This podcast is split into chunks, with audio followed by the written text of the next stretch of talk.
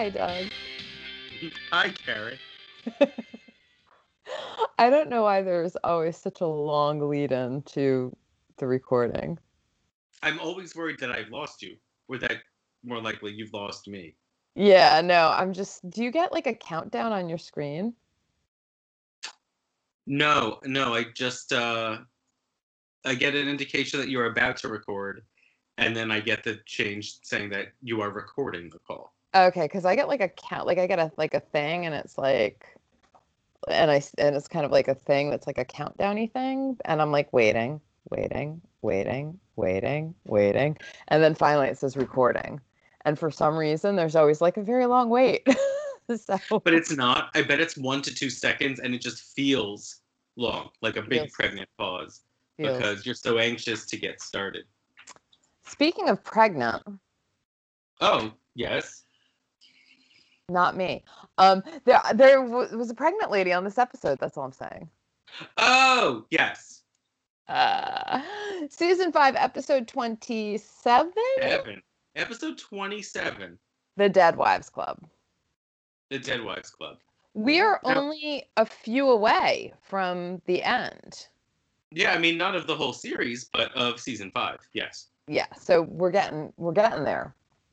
Yeah, I mean, we've we've made it through to you know seeing the light. I think that's fair to say we're already seeing the light because I mean, you know, I kind of like as we're rebuilding steam and some of our some of our storylines where they're going. I agree. So, I mean, let's get the bonkers, like the kind of weird ones out of the way first, I think. And I think that would be like, um, you know, Matt and Chelsea, because I think what they had one scene. They had like three actually. Why do I only remember one?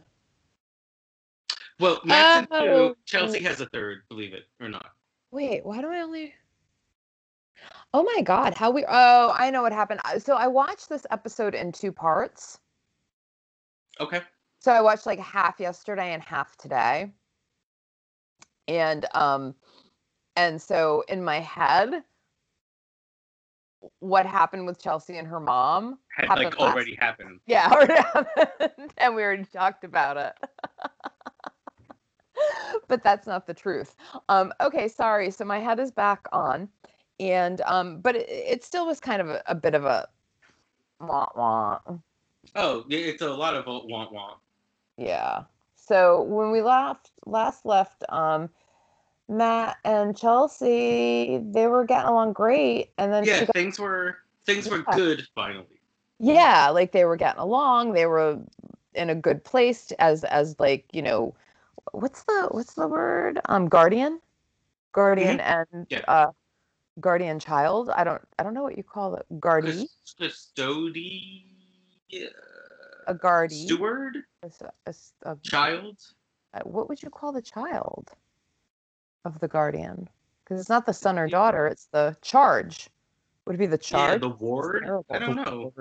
Sounds awful. It's not. It sounds you know technical. Yeah. Yeah. Anyway, um, Anyway, so Matt is legal guardian of Chelsea, and Chelsea is cool finally, and she and Matt seem to be getting along. And then last week, Chelsea got a call from her mom from Paris saying that she was going to come see her. She's on her way. Yeah. So this is the episode when Chelsea's mom makes her appearance, and um, she shows up, and it's not. It's she's very concerned. Like I don't know what I was expecting. I guess from the buildup, I was expecting it was going to be like Pamela Des Barres walks through the door. Yeah, yeah. I was expecting outfit. like lots of like black, like leather and fishnets and Yeah. makeup and like Yeah. torn articles of clothing and like Yeah. really looking like a selfish mess. Yeah, like sort of like this sort of like couture punk rock woman, you know, and um and in walks the most conservative looking woman I think the show has ever seen. Yeah, Um yeah, and she- definitely. and she's full of apologies. Yeah, and and Matt is like kind of standing his ground. Yeah. Like you've been nothing but terrible to my dead brother and and his daughter, and that's nice that you're here and saying polite things right now, but but I remember who you really are. Now, of course, we don't know anything about her or who she really is supposed to be, or Matt's dead brother, because we never knew anything about. Well, yeah, I mean that's that was what I was wondering because it sort of almost seemed to me like did Matt even really know this woman? Did did because I mean I don't I imagine Matt must not have been close to his brother because his brother didn't exist for the past four seasons. Fair fair um assumption.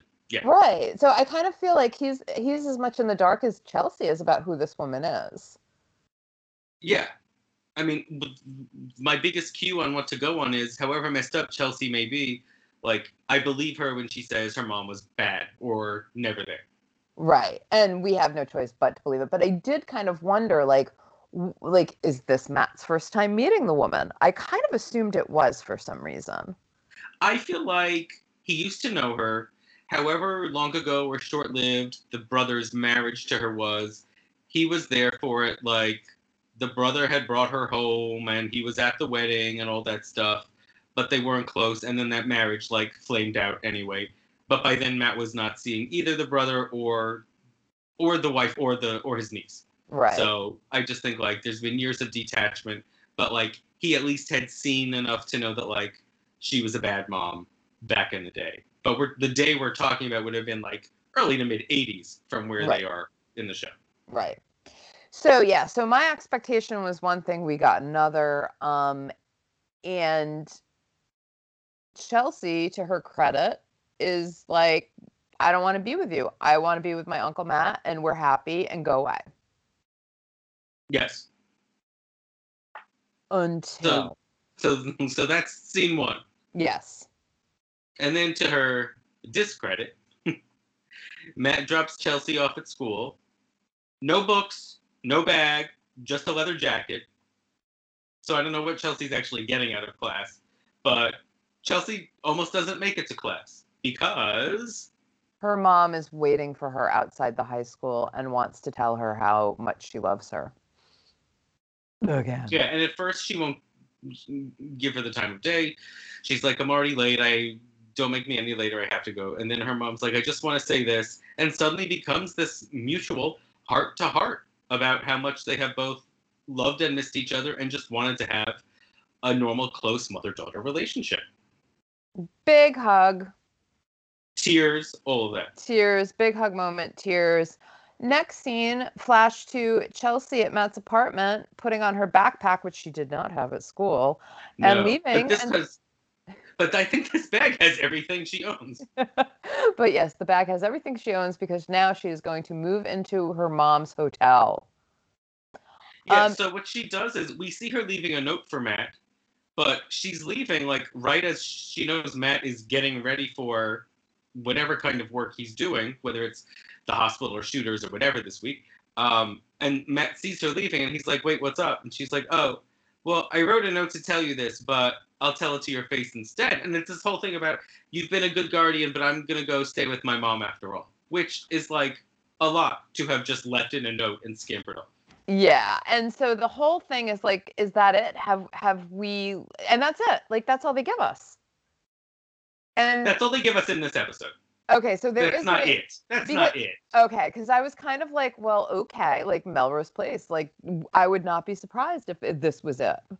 Yeah, I mean, sometimes it really is like Grand Hotel. People come, people go, life moves on. Yeah. Like, I figured Matt, like, they're just like trying things out on Matt, and they were like, yeah, no, the storyline's not working. Let's just get rid of her and move on to the next one. Yeah, I would not have been surprised if it had worked out that way too. Okay, but that, but the, but we will be seeing. But this goes more. on. This okay, goes this on. does go on. Okay. Yeah. And before we move on, I just want to say um, the actress who plays the mother, Denise, I think is her name, the character. I don't remember. Um, uh, her the actress's name is Nancy Lee Grahn, and I actually think she is the greatest actress in all of daytime TV, which is where she has really found her career home. Oh, Um, first on Santa Barbara primarily, and then on General Hospital for the last 25 years, where uh, she has two Emmys. Um, I will probably continue to talk about her in the next couple episodes um, because, regardless of the material this show gives her, uh, like she is an exceedingly gifted, transcendent actress, um, I mean, I- deserving of many plaudits. I thought she was actually quite good, especially selling a role that is particularly hard to sell. Um, Yeah. you know because we we've got nothing i mean the what the only and honestly like the only thing that kept me from sort of like chucking something at the tv was because i have a feeling that there's a story here that um, they haven't quite mined yet and we'll be getting more of that and that came strictly from her delivery and not from what the writers were giving us Yeah, um, and that I'm not even sure they dig in as much as the writers should with like backstory here. okay Um, but you were right that like she's elevating and indicating more here than your typical guest or recurring player would. right like She's wha- too I good mean, to not be able to, quite frankly. right like sam's dad i'm getting nothing from him Oh yeah. and and they kind of dropped a bombshell um, in this episode uh, with that storyline and i kind of was like i guess we should have seen that coming but again there was no the only indications of that were like things we were told were happening but nothing we actually mhm. necessarily saw should we move over to that Let's do that so we can knock that out. okay great But before we do that, I also want to say I don't know if you noticed it or if it was the same in your Hulu interface when you were watching, but the description of this episode begins with Billy gets ready for work. It didn't actually describe the plot, and it actually didn't even accurately describe the beginning of this episode. But what what I got was Billy gets ready for work. okay good for billy So could you imagine, like, could you imagine if that was in at the time your TV guide, and that was all you had to go on for the episode? Billy gets ready for work. Because Be you like, got you had, "Oh." like, one, you had what three lines at the most to get in a full episode worth of shit. Yeah, Yeah. they're like, oh, finally, finally meeting Andrew Shue at his level. Yeah. God, he was particularly terrible in this episode too. And the thing is, what he's being given to do is not hard. It's He- not like it's not like oh, there's a little bit of you know like getting from A to B for this character that he just can't get to. It's it's truly like Billy looks across the room and he's still like unable to commit to it in a believable way. He was awful. So he was sort of almost monotone, and and it was kind of like watching a flat line on a on a on a monitor, you know, at the hospital. Like we're we're at Wilshire Memorial and somebody's flatlining. That's Billy. Yeah, as- he's he's the often flat line. Yeah. He's the flat line. Billy I mean, he- he's a flatliner. He he really was just kind of like monotone and one i mean he's always one note but this was like particularly bad. Um and i'm just thinking uh, we'll get to the scene but when they're having dinner and he's sort of like telling her all this stuff about her father and it was all very monotone and it was and he just kind of had a smirk on his face the whole time and that was kind of the smirk he carried through the entire episode Yeah, like regardless of what was actually happening around him. Yeah, it was just this sort of like dead-eyed smirk. It was very weird. Yeah, I mean, you call it weird. I think another term is bad acting, but you know, Well, potato potato. Yeah, it's it's it's it's like so lazy at this point. No one is trying. Yeah, like he's really phoning it in. Yeah, I mean, there could be like a disastrous, you know, like sound or continuity error or something, and they probably would still be like, "Yeah, we're good. Print, move on," because it's just not worth it. I mean, does at this point do we know? Did Billy Shue? Did, did um did Billy Shue? did did did he just Did want Andrew Campbell? Did Andrew Campbell? did he just want off the show? Was he just like tired of this and he just didn't want to be there anymore? I think he was tired of it, but I also think it was easy for him because he doesn't leave the show for another season and change. So he's probably like, "Look, I'm good to keep doing this. I know what to do. I just know I don't have to give you very much, and you're going to keep paying me and letting me stay on the show." So basically, it was like he's he's pulling he's pulling in the paycheck here. Yeah. Oh, So, I don't think, and you know, this is our frustration with well, why did they keep the characters longer than we, like beyond them wearing out their welcome or their use. I don't think they wrote any character out unless that actor decided to leave. So as You long as Andrew Shue was like, "Yeah, I'll stay here. Yeah, I'll sign on another year, and you'll pay me this much more," I don't think they were gonna get rid of him. You know, I've been trying to eliminate clutter. Um, and so I've I've instituted a rule in the house, not that everybody follows it, but if you bring something in, you have to take something out. Fair. So like if you buy a new pair of pants, you need to get rid of an old pair, right? Like that's sort of like and I kind of feel like they didn't do that on this series. no, they really expanded it. Like they just keep bringing in actors and not sending any away.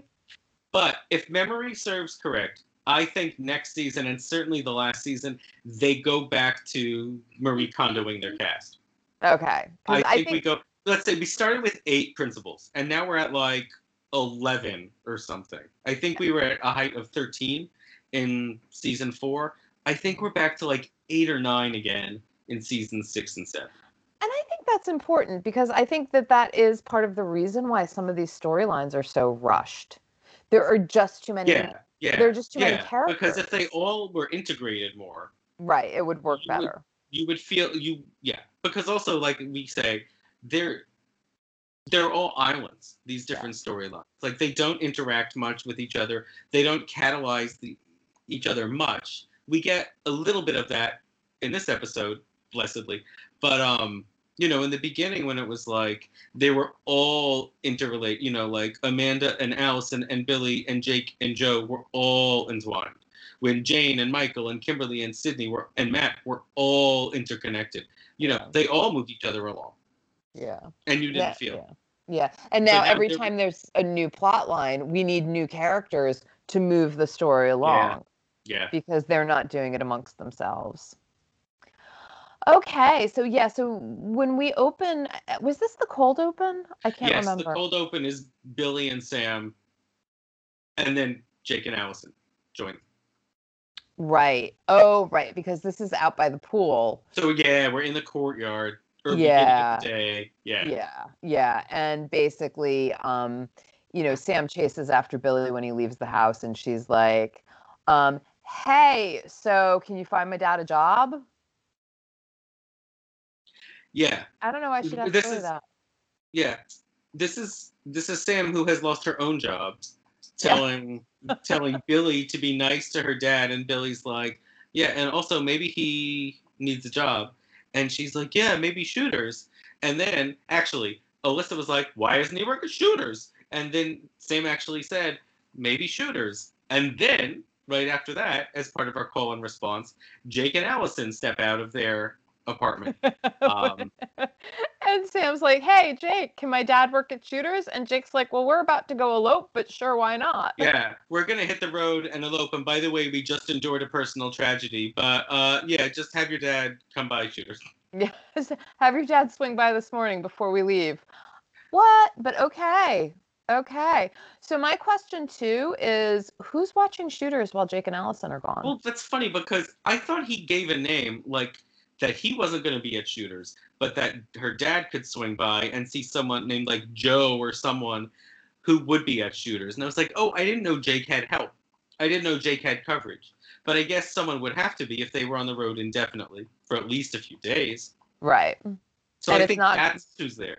And it's not Matt. It was he did he definitely did not say Matt's name. And we did not see Matt there, so it was not Matt. Matt's got his own bullshit to deal with. He can't be dealing with Jake's bullshit at shooters. That's right. Yeah. So yeah, so um so Billy goes to work. Jake and Allison go on the road, and I assume Sam goes back into the apartment to tell her dad to go to sh- get his ass to shooters and get himself a job. Yeah, and maybe she should file for unemployment at the same time. Probably a good idea. Um yeah, I wonder if we should just get through Jake and Allison now and then loop back with Billy and Sam, and then we can get on with some of the more consequential storylines. Yeah, let's do that. Yeah, so um yeah, Jake and Allison are going uh running off to elope. They're just going to get in the car and find a really I don't know, like their destiny will take them to a really cute town. Yeah, they're trying to will something very romantic. Uh, that like they will just hit the road and when they see the right place to get married, it will call to them and they'll know. Which, but they didn't anticipate okay. a broken down car, I guess. Yeah. Yeah. First, the car breaks down somewhere outside of LA. Um, and at first, they're like, oh, no, this is okay. We'll walk around this town and hang out. And then Allison starts getting bummed. Um, when the car is not ready after maybe like two days, you know, she starts saying stuff about, you know, their relationship is a wall of stumbling blocks. But then they see a light technically, they see a church that they've been walking by a thousand times. Um, so they go in, and we learn very quickly that first they see a man who seems kind of um, harried, and they realize he's not the pastor, it's a female pastor, and she's going into labor. And yet she says, Oh, no, no, no, I can do a quickie wedding right now.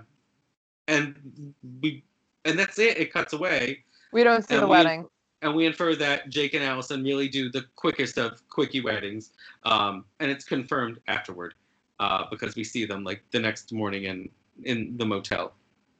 Um, or actually, she wakes up in the middle of the night in the motel. Yeah, and, like, and has like a moment the at window. the window. Yeah, yeah, yeah. yeah. Um, and I guess I don't know doubts. It wasn't really doubts. It was just this sort of like I'm so I'm so happy, but I'm so sad. Yes. You know, and sort of yeah. thinking about losing the baby or whatever it was. Yeah. Yeah. Yeah. And then the next morning, or I guess they they sleep late. It's afternoon technically.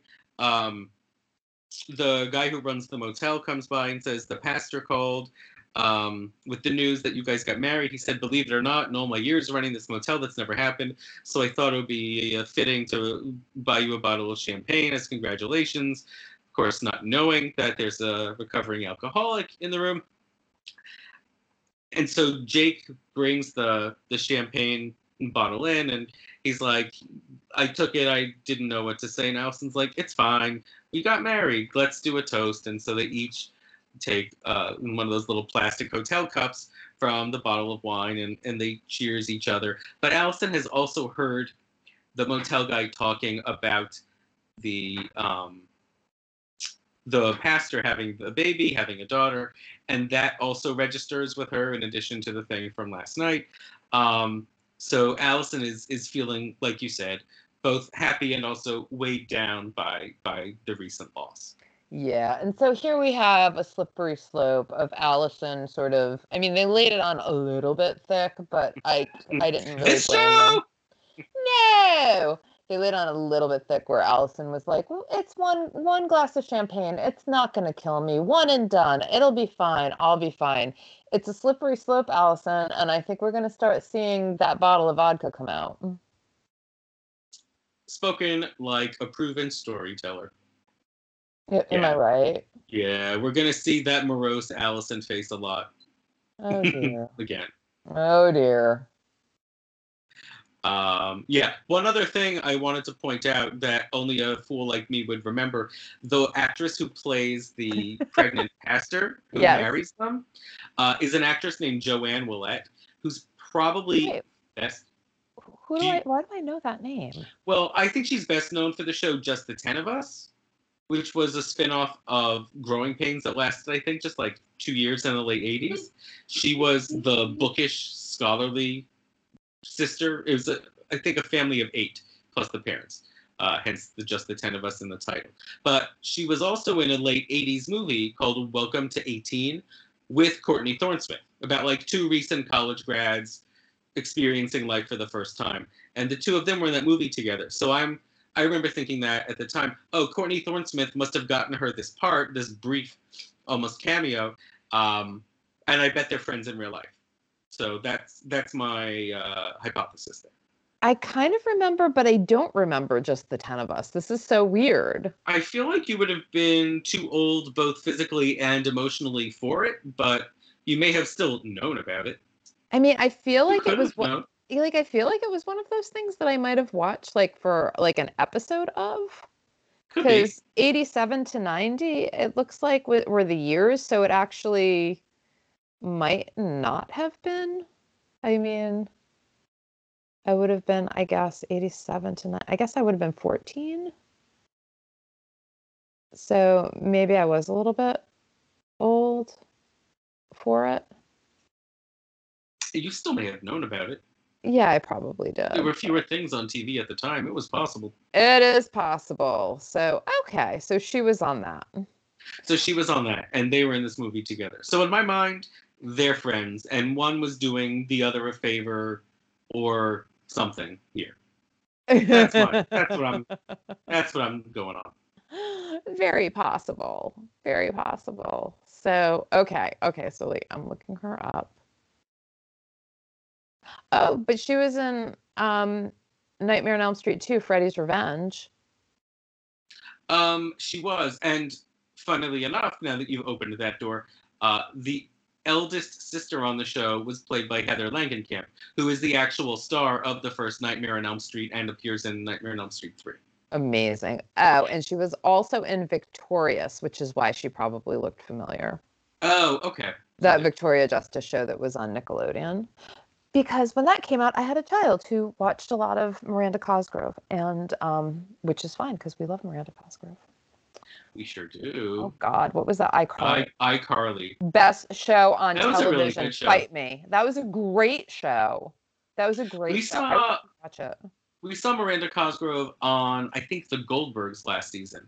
She had a guest spot, and it was like, I can't buy you as an adult, though. You know, mathematically speaking, you definitely are now. But she's locked in my mind as a smart child.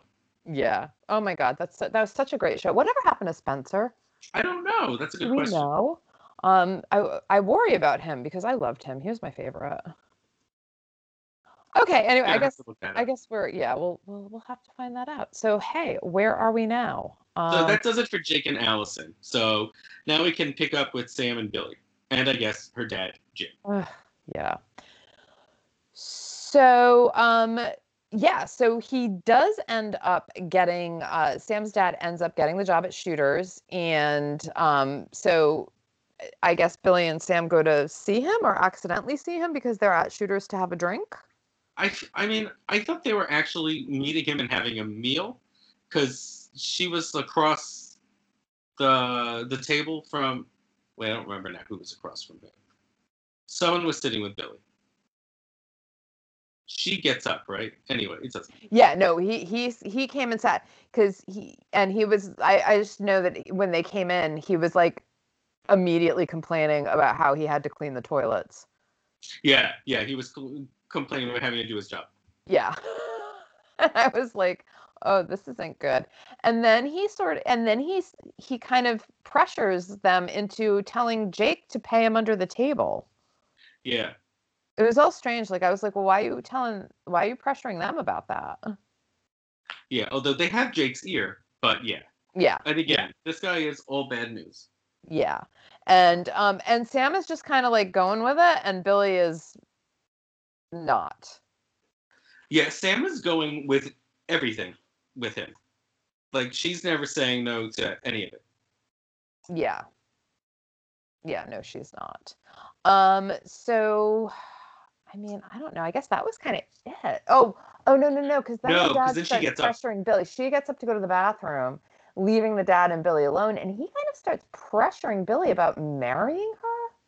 Yeah, well, he's almost using like some really weird ultimatum where he's like, "Why don't you marry her? And if you don't marry her, then maybe she should go back and live with me and leave you." Which is weird. Yeah, it was super weird. And I was kind of like, if that, if like I was Billy and somebody was telling me that, I would be like, okay, great. Well, I guess you're moving, you're you're moving back in with your daughter. See you later. yeah. You know what I mean? Like, I don't know. Maybe I'm just a heartless wench. I have no idea. Um, but I'd be like, okay, just move move in with her then. Like, I don't need this bullshit in my life. No, and it doesn't get any better. No, it doesn't. And so I guess what what happens that then they, they go to dinner, Billy and Sam? They go to dinner and they get into the pretty much the same fight they had last week. You know, Billy is onto the dad and trying to warn Sam to like really open her eyes with Jim. Um, and she just gets agitated at him and and stumps for her dad.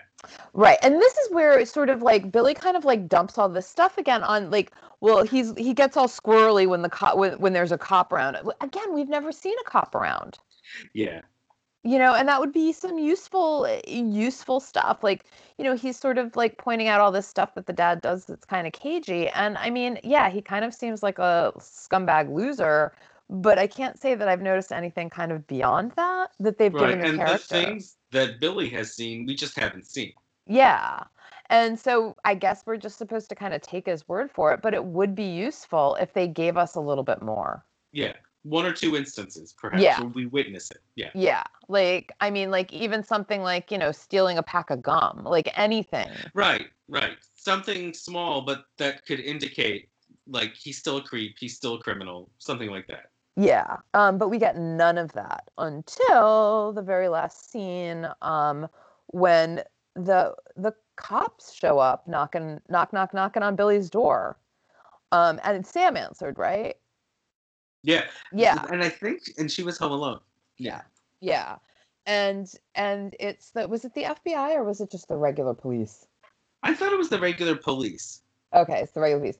And basically he the, he escaped from prison.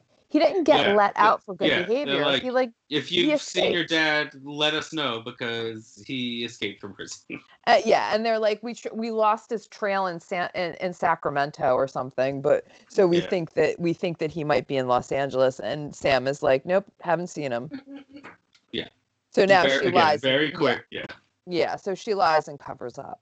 So um so the plot thickens with uh with good old uh Daddy Sam there.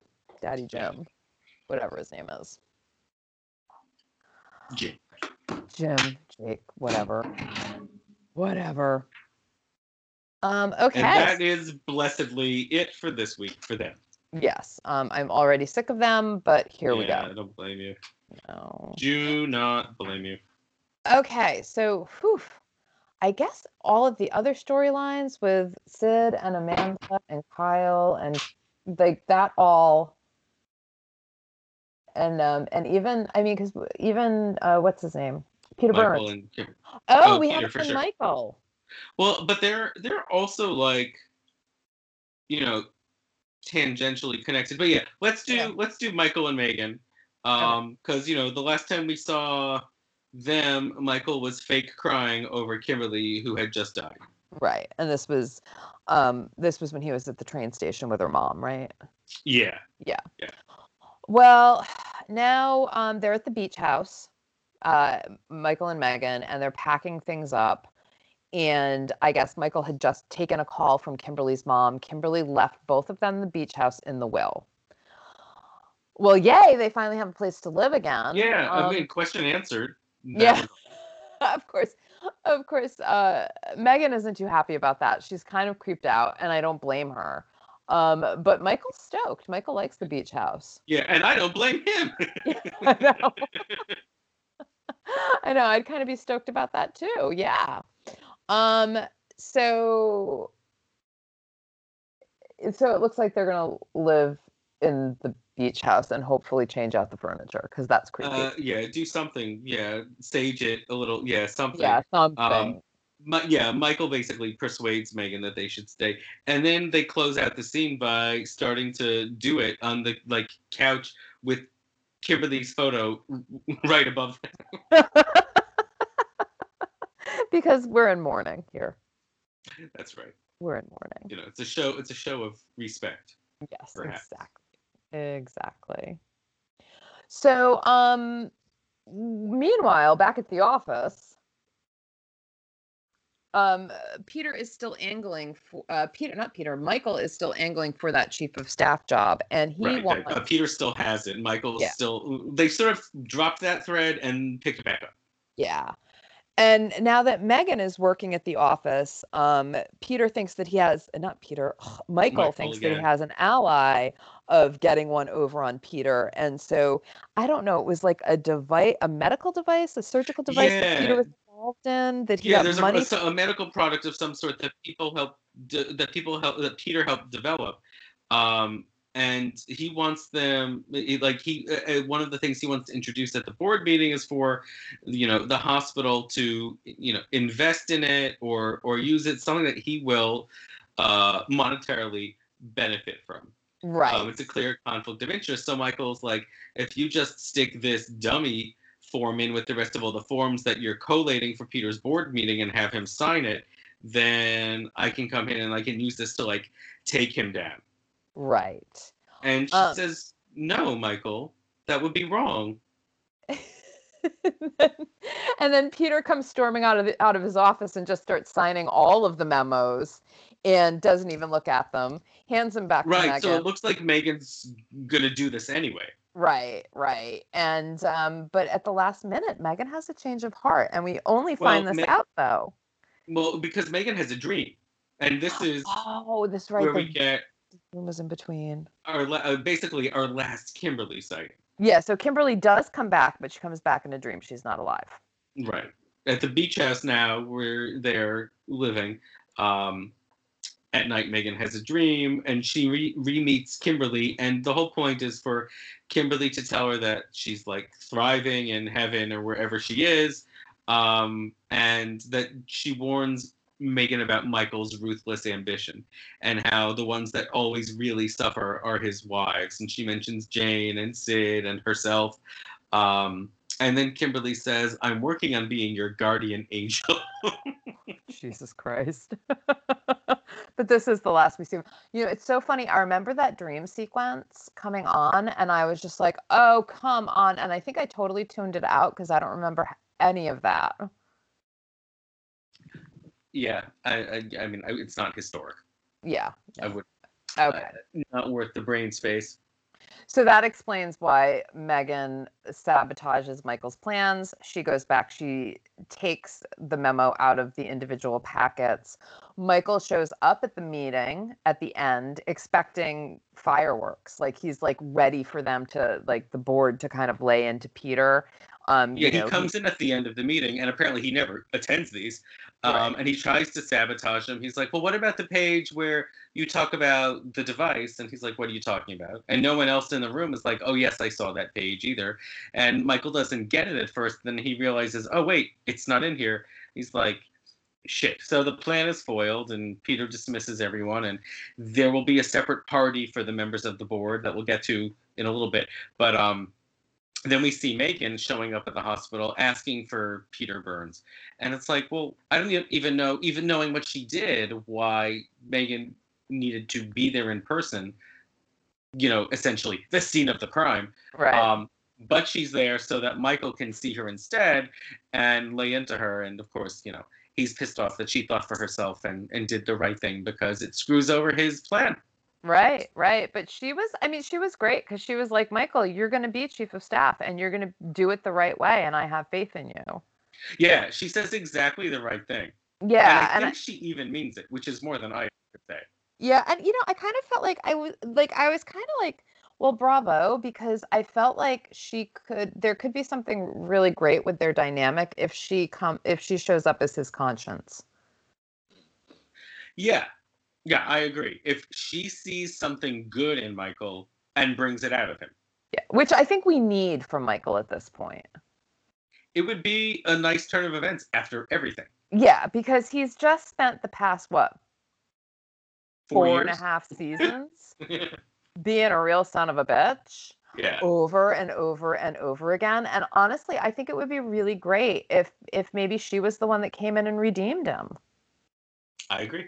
You know particularly because she comes from a checkered past too you know and she's the one that he needed to redeem him i Yeah, think i think know. that would be great but that's not where they're going with this I'm it? pretty sure that's not where they're going. No, but you're absolutely right. She could save herself and save him at the same time. yeah like wouldn't that be such a great That'd could be really interesting, and not even, you know, they redeem dark characters all the time on soap operas because you can't keep them on long term if you don't give your audience something to side with.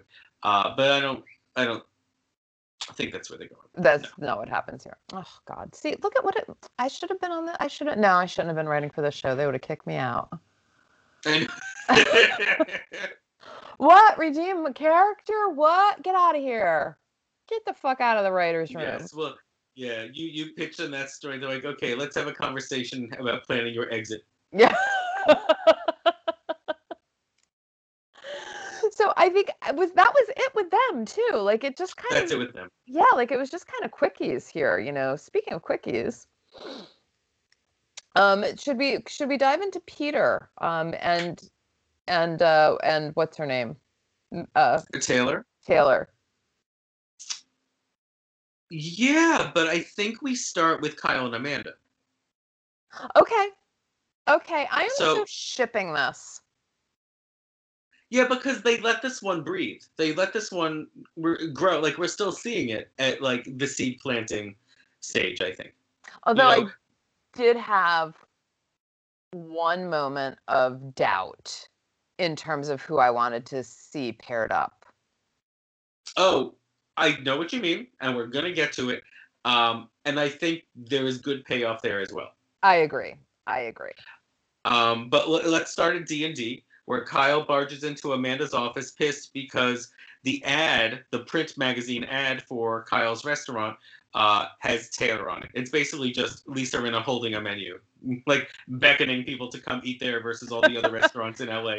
And yet somehow it's going to be considered an amazing campaign. it becomes an award-winning campaign. Um, the and bar so was low in the 90s for ad- I get, yeah, it was a it was a slow year. Yeah. Um, and you know he's pissed, and Amanda calms him down, and she's like, "Look, this is exactly what was okayed when we first ran this because you were still married to Taylor at the time, and she had say over this." And he's like, "All right," and then he really apologizes. Um, and I think Amanda even offers for them to like go out and have a coffee or whatever, like outward gestures that Amanda has never done in the past. Uh, but he declines and goes back to Kyle's restaurant. And that's where he sees Sid, who's pleading for a job working with him. Um, because again, boutique is closed thanks to Sid. Um, But should we and- rewind a little bit because before she goes yeah. looking for this job, maybe we should jump oh yeah, I was you're right. You're right. You're right. You're right. Um, and was that your notes that I heard? Were you flipping a page, checking your notes in the background? No, that was something that fell off my Oh. desk, and it wasn't my Um, notes. Yes, before Sid reaches that point of desperation, uh, that lawyer who represented Hilda and scammed her out of all her money approaches Sid at an ATM and asks her to join forces with him. Basically, like Darth Vader telling Luke to come to the dark side. Um, and he insinuates himself. He gets in the passenger seat of Sid's car. He's like, Her "Yeah, rental car because she doesn't her have rental a car, car because the, her car is now hot. in the possession of what's her face. Yeah. um, and and he says, "Uh, "Just drop me off. My car's parked up the block." Uh, then he does her dirty. yeah, yeah. He gives her a taste of of What's to come? what he practices. Yeah, uh, he puts the car in park while they're on the street, and the car behind them crashes into them, and and then he scams out that guy. He pressures him into paying them directly instead of calling the police and dealing with insurance on both sides. Blah blah blah. So Sid actually will benefit from this because he's able to finagle two thousand dollars from this guy. 1997, two thousand dollars for this guy to give to Sid, and Sid goes, "Fine, but I won't be corrupted any further." yeah. This uh, is this is where this stops. Yeah. You know, because he did do her dirty. I mean, he pulled the emergency brake. She wasn't Yeah. expect. It wasn't This something wasn't her that. plan. Yeah. It wasn't her She didn't plan. say yes to this. Yeah. yeah yeah and so and so she was really quite flustered and ready to call the cops and and he just but he scammed this dude out of two grand Again, I just wanted to uh, emphasize at the beginning of this episode, Sid is still on the side of right. yes Just remember that. yes and so that's actually what sends her scurrying into kyle's because she doesn't want to you know be this person she, She, wants needs to some money. but she needs some income. yeah she needs she needs money and she knows that kyle isn't going to leave her destitute he's not going to boot her out Correct. and um while Sid is pleading with Kyle to rehire her, uh, Taylor comes in, and and because Taylor hates Sid, uh, Kyle is like, uh, you don't want Sid to work here? Sid, you can start tonight. Wear a white shirt and black pants. Um, and they continue to, Kyle and Taylor continue to fight uh, in the kitchen of the restaurant and talking about like old Taylor's. No, he has a box of Taylor's stuff, which includes a photo album. And that's basically the first time Kyle has actually seen the physical evidence that has been in their possession the entire time of Peter having been a part of her family all those years ago. Right. He's like, I don't know how he didn't see it before. And he also says something about how, you know, you know, Peter was married to Beth and now she has him, but she'll never be like Beth, which, okay, shades of things to come very quickly. Um, but I just wanted to say the scenes of Kyle and Taylor are better of fighting are better than any of them being happily married. I agree. And this is we have a couple examples, uh, I think, on this episode of um, like some really good writing and some really good mm, like nasty dialogue that characters are lobbing one another's way that are really reminiscent of the show at its height when all the characters were like throwing darts at each other and, and landing bullseyes. Yeah. Um, so that that's one example. And then we see Peter at home and he's bought Taylor another new dress. Um, and she's onto it too. Like she doesn't like that this isn't her style, that this isn't her look. She's not into the role playing. Um, but Peter pushes it and she kind of gives into it. Um, we return to Kyle's in another scene, and it's just like in medias res, in the middle of the action, Taylor is yelling at Sid about something. We don't even know what. We just know that Taylor is treating Sid like crap. And that's when Amanda walks in. And guess what? That's when we find out that that stupid ad won an award. And per their tradition, again, new information, there's going to be a celebration that night at D&D. And and would Kyle be there? Because yeah. it's, so, you know, so it's funny because uh, Amanda is sitting with Kyle at a table, telling him about this, inviting him, asking for him to come, and we have both Sid and Taylor standing together, looking through the window of the door to the kitchen. it's actually really great. yeah, it actually, you know, that was such a great moment. Sometimes the humor comes so effortlessly still yeah. on the show, and it just reminds you of like the good old days. Yeah. Um, and instead, Kyle says they'll cater the event celebrating their own ad. Which, okay, Kyle, you really should have just come, but sure, okay. We'll do a cater event. So Why? Kyle's is going to cater the event celebrating the ad that Kyle's was paying for in the first place. Okay, fine. Um, so, um, you know, it was, and then wasn't there like he he said, well, why don't you stay and have a drink with me and we'll celebrate? And Amanda's like, no, I gotta go, or something like that. Those were the moments that I really appreciated, like, because they started doing this last episode where they would say, "Hey, let's go have a drink," or "Hey, why don't we get a coffee?" And yeah. one would always say, "Yes, I'd love to, but tonight's not a good night, or I'm going to go home, or I'm going I've got this thing going on, so I can't do it." So it was yeah. like almost like these misconnections between the two of them, but I thought that that was really good. Yeah, and it's uh, very natural and not forced in the way like real life works out. Right. Yeah. Right, because I no, feel I like you know, I feel like last season it would have been like, "Do you want to get a coffee?" Sure. Next scene, they're in bed together. You know, exactly. we're gonna like we're gonna let this slow burn a bit, and I think that that's really good. Yeah, and that never happens because you're right. Within the same episode, it's usually they drop the first hint that this is going to be your next couple, and they're in bed by the end of the episode, and that yeah. hasn't happened. Yeah. yeah, yeah. I've been I've been really digging the slow burn. Yeah, and so here's where we start getting into, I think, well, the decision part you were talking about that I yeah. pay off. Uh, so later, Sid and Kyle are having an after work drink, um, and she starts massaging him and flirting with him. And Kyle starts to give in, and then he says that he's not ready for a relationship right now. It wouldn't be right. And Sid goes, except for Amanda, right? Um, so again, not doesn't take much, but her spidey sense is onto Kyle.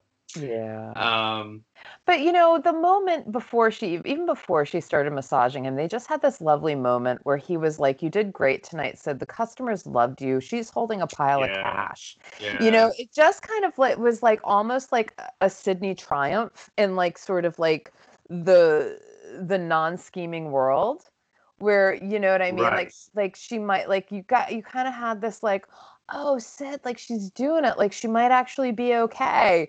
And then they You're of like absolutely right, and that's so that's so important. Yeah. and they and they kind of like dig the knife in you know what i mean because i was i was so ready and then when she and kyle started having this flirty moment with each other even though i've been shipping kyle and amanda this whole time i was kind of like oh this would be really great for sid to And- have this And in theory and on paper, it could totally work out. And you say, okay, well, Taylor's gone and Carter wasn't meant to be, and now here they are, and they've landed back in each other's orbit, and we like them, and they clearly had a thing before, and we can pick up where they left off. And alas, it, it doesn't happen. and i think part of the reason why i like this so much is he's so nice to her He is, like he is so and respectful, Genuine to frankly. her. Yeah. yeah and every and not everybody has been you No, know he doesn't ever really write her off.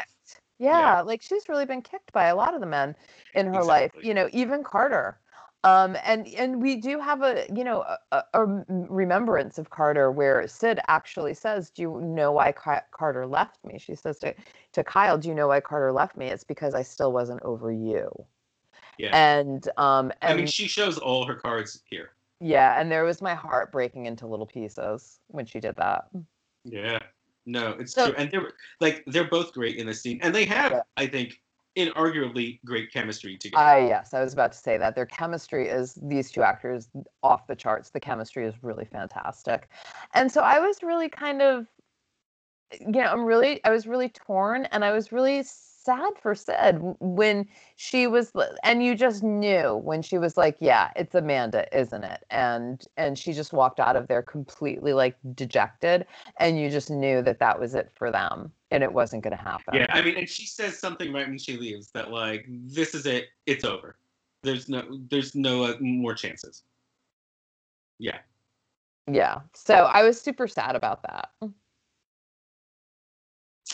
Um, yeah. So separately, just a bit more about Taylor before we keep going.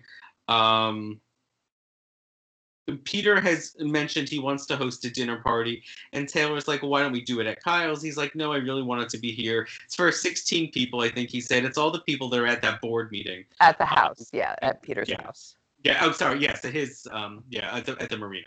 Yeah. Um. Where where they are. Um. And she tells him that she returned the dress. Um. She knows it's the same as what Beth had worn. Uh. During their honeymoon. Um. And she tells him to admit that he's turning her into Beth. He doesn't say anything. He won't cop to it, but she slaps him and and sort of runs away. So Meanwhile, Amanda and Kyle run into each other at the local video store, At perhaps on Tower. Records. Was it Tower? I was It like, was when I first saw it, I was like, it looked like Tower, but I didn't know if it was actually supposed to be a generic thing. No, I think it. I think it ended up being a generic because I don't think you could like. I guess you could buy. They you didn't see anything that said Tower. You just recognized it like I did from the good old days. Well, there was. Uh, they. There was. Um. There's, there's more. We start by seeing all the music, and then we go to like the video rack. Yeah, and we used to have Tower Records and Tower Video. unless I'm like confusing the opening credits with like a flash like before the scene started, it looked like they had the Tower Records like the Sunset Strip Tower Records uh, a sign. uh, It flashed, Oh, and then oh, we were inside the true. store. Maybe they did, So, um, so I was, so we were in Tower Records. which I miss to this day.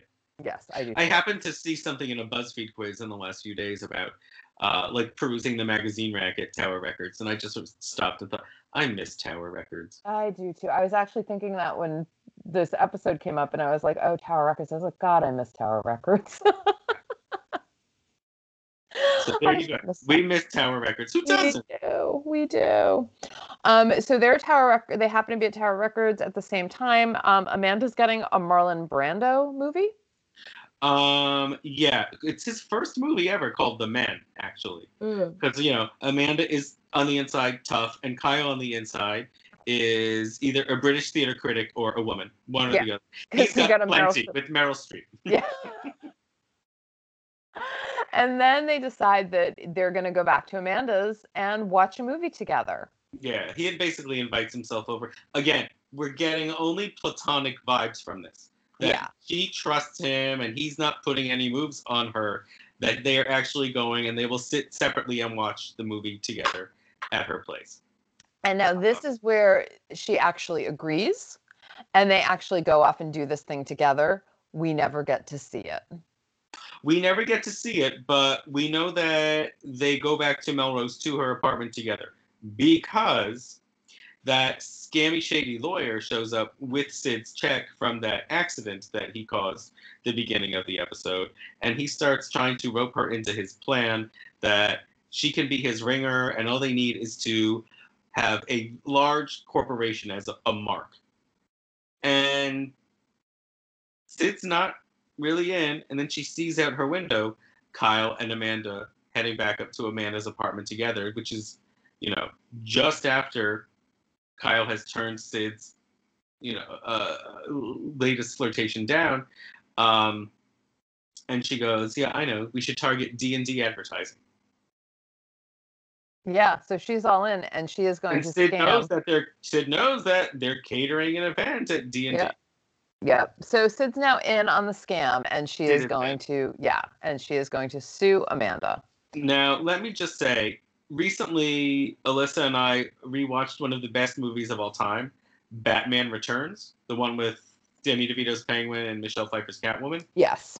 This is some grade A Batman level villain plotting that we have going on. The the way it all entangles, uh, you know how I keep referring to that, but but we actually have a good example of like a true domino effect that spreads all the way around the you know our our cast of characters. So we've got Taylor and Kyle are no longer, and Sid just wanted to be with Kyle, but Kyle now has this friendly thing going on with Amanda, who is a past nemesis of Sid, and now Sid, who again was on the side of right 40 minutes earlier, is now re-embraced the dark side Yes. it all it's a chain of events that all makes logical emotional sense Yes. And it's just Um, a delight. and and i'm here for it. Uh, Yes. so very quickly before we get to that event we do cut to the party that peter is throwing at his uh, marina house and lo and behold taylor has shown up all dressed uh, prim and proper like beth to play the good doctor's wife after all whatever peter is doing she is aware of and is now saying yes to Yeah, I don't understand this. Well, we'll never really understand it because it just comes out of nowhere. But they'll keep, they don't really unpack it, but it'll unspool a little bit more over the next couple of episodes. Okay, I mean, I guess I just have to go with it, but I really don't understand it. Well, you can go with it. You have to go with it because we're committed to this podcast, my dear. Um, but you don't have to like it. You have no choice but to go with it. I will say, I do think these episodes are some of my favorites with Lisa Rinna in it on the show. yeah. Yeah, I can see that. Um, so here we are at D and D, and it's the one time we see Craig the entire episode. I know you're going, Craig. Who's Craig? Yes, Craig has even less time than Matt on this episode.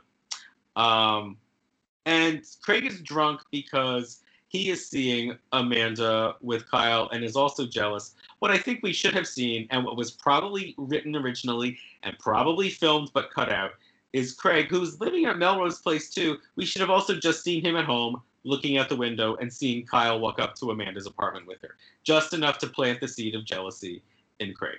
Yeah. But we don't get that. We don't, but we can infer that he sees the same thing we're seeing develop between Amanda and Kyle. Billy is also there because he goes, Sid, what are you doing catering this event? And she's like, eh, I work for Kyle's. Um, and um, that's when Sid gets a phone call, right? At Yeah. one of the cubes for the actual D and D employees, um, and it's the lawyer setting that the stage saying that the stage stage has been set. Yeah. And so basically, um, there's a spiral staircase in the middle of the, I guess, the bullpen. Um, that's what it would be called in a newsroom. So I don't know what else to call it. Um, and he- I guess he removed the, what's it called? The skid sticker? The safety, the safety tape, the skid tape. Yeah, whatever the skid Yeah. tape, I guess, the, on the step. Um, the, the next to the not the The top, second from the top. second from the top, and um, and that she needs to, you know, when she gets an opportunity, go up there, slip on that, and fall down. Right. Little So, harrowing. It is. It, it- this is definitely life threatening, shall Yeah. we say? Yeah. Um, so Amanda does a toast, and she she says something to Kyle like, "What's that toast you guys in the Marines have?" And he's like, "You mean Semper Fi?" She's like, "Yes, Semper Fi." Um, and and then Amanda sees Craig looking all drunk and pissed about Kyle, and she kind of goes off after him. It doesn't last very long because that's when Sid calls attention to herself by flinging herself down that spiral stairs. Which was I looked- great. I looked at those steps and I think they were actually all carpeted. I don't think they were, you know, like wood or metal or linoleum or anything that they would have needed skid tape on in the first place, but, you know, splitting hairs. The point is, Sid flings herself down, and by the time she gets close to the bottom, has already somersaulted and looks badly injured. It was great though because she was at the top of the step, like at the very top, and she had this tray of I don't know, it looked like cube cheese. It was cheese, yeah. It was cheese, and she and so all of a sudden, like that, she like chucks the tray like over the side, Yeah. And then tumbles down the stairs. And it looked and it looked like it must have hurt. I mean, she had like a bloody forehead and well, everything. she had like a lot of blood looking like it was uh, clumped in her hair, which is, you know, I would think that's the kind of thing you have internal bleeding or a concussion from, not necessarily outward bleeding, but you got to make it look as as dire as it was. So yes, Sid has made another bad choice, and we have to see just how serious, you know, the consequences are. Yeah. Yep. And I mean, it was serious enough where they were calling the 911. So, Yeah. um, and then we faded to black. So I guess we'll find out next week if Sid survived. That's right.